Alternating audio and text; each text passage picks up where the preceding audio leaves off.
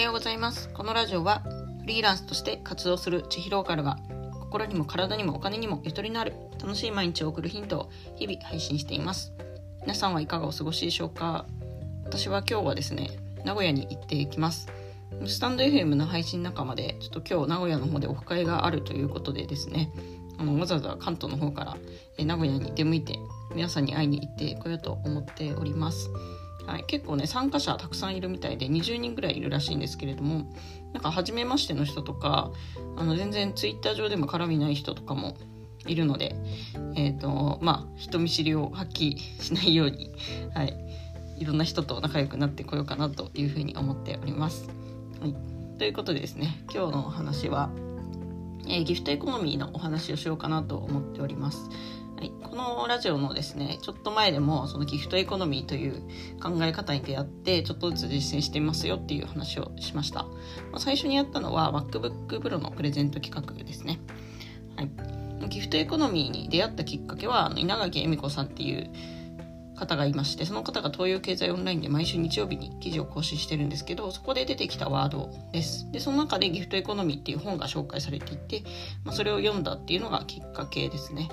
で最初にまあ何か人にこうギフトをしようと考えたのが MacBook Pro でそれが11月ぐらいに MacBook Pro を Twitter 上で、まあ、配布プレゼント企画ということで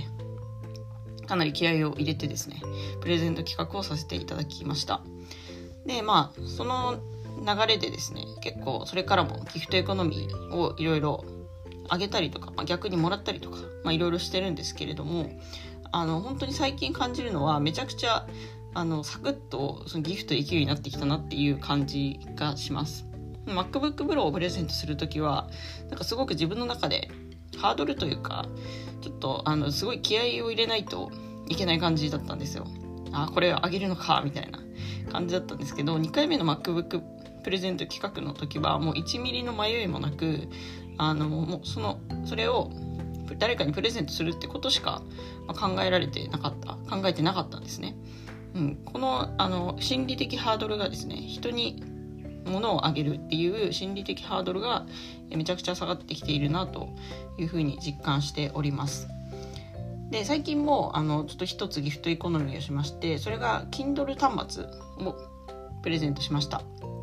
まあ、Kindle 端末はですね多分1年弱ぐらい前になんかなんとなく購入してで当時買った時は、まあ、枕元で使ったりとかあとキャンプに持ってったりしてたんですけれども、えー、正直最近あんまり使ってなかったんですね私なんか読書の波が結構激しくて読む時は読むんですけど読まない時は全然読まないと。で読むにしても最近は割となんか Kindle で電子書籍買ってそれを、えっと、読み上げで読んだりとかまあ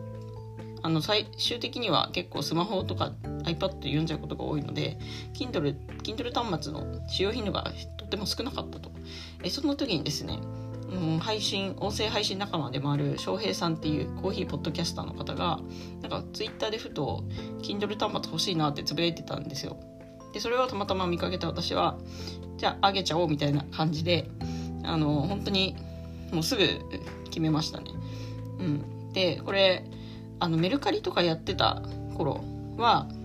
あのまあそういう結構デバイス系ってやっぱ高く売れるんであのメルカリで売るかどうかって迷うじゃないですか。でも私もはもうメルカリもやめたんですよ。メルカリやめましたっていう配信は別の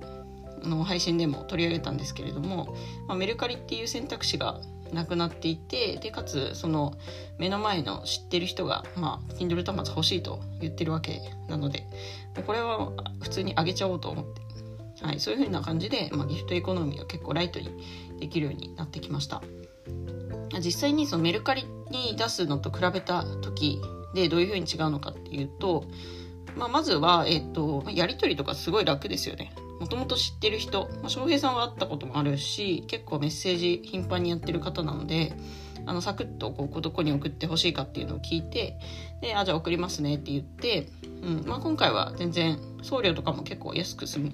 ものだったので普通に送料もこちらで持ってで、えっと、その指定の場所に送ると。これだけですよ。メルカリみたいななんかややこしいやり取りとか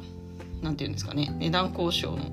やつとか、うん、もないし、まあ、あとはやっぱりその知ってる人に渡すとその後が知れるっていうのがすごく大きいと思います。はい。翔平さんもですね届いた後に、まあ、無事届きましたって教えてくれてでかつその動画でですねこの使ってる様子をツイッターにアップしてくれたんですね。はい。まあ、それはなんかその動画にですね自分が書いた本で私が表紙デザインを手掛けたやつが載っててちょっと笑ったんですけど、まあ、そんな感じでですね自分が上げたものがその後どういうふうに使われているのかっていうのがあの見える。うん、でまああのその人が例えばそういうふうに動画でこう教えてくれなかったとしてもなんとなく想像はできるじゃないですか。今まで知ってる人があなんか使ってくれるんだなみたいな。ただメルカリとかで売ってしまうと本当に全然知らない人に渡っちゃうのでまあ届いたことはわかるけどその後のあの発展はないですよね基本的に、うん、発展がないっていうのはですねまあやっぱり大きいなと思います。今回その翔平さんにプレゼントしたんですけれどもこれはまあ別に何か見返りを期待してっていうわけではないんですけど、えー、私はまあ何かしらの発展がそのこの Kindle 端末を上げたことであるんじゃないかなというふうに考えています。それは何かわかんないですけれどもあのそういうふうにこうギフトエコノミーを通じてお金じゃなくて、まあ、物を無料で差し上げるっていうことをすると,、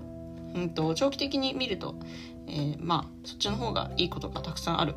お金じゃ変えられないいいことがたくさんある。というふうに考えておりますので、えー、皆さんもギフトエコノミー実践してみてはいかがでしょうか。なかなか物をこうサクッと上げられないっていう人はまずはメルカリをやめるところから始めてみてもいいかもしれません。はい。えっ、ー、と、そのメルカリ関連の配信とか、稲垣恵美子さんの記事に関しては概要欄の方に貼っておきたいと思います。はい。ということで本日はギフトエコノミーについてお話ししました。最後まで聞いてくださりありがとうございます。本日もゆとりを持ってお過ごしください。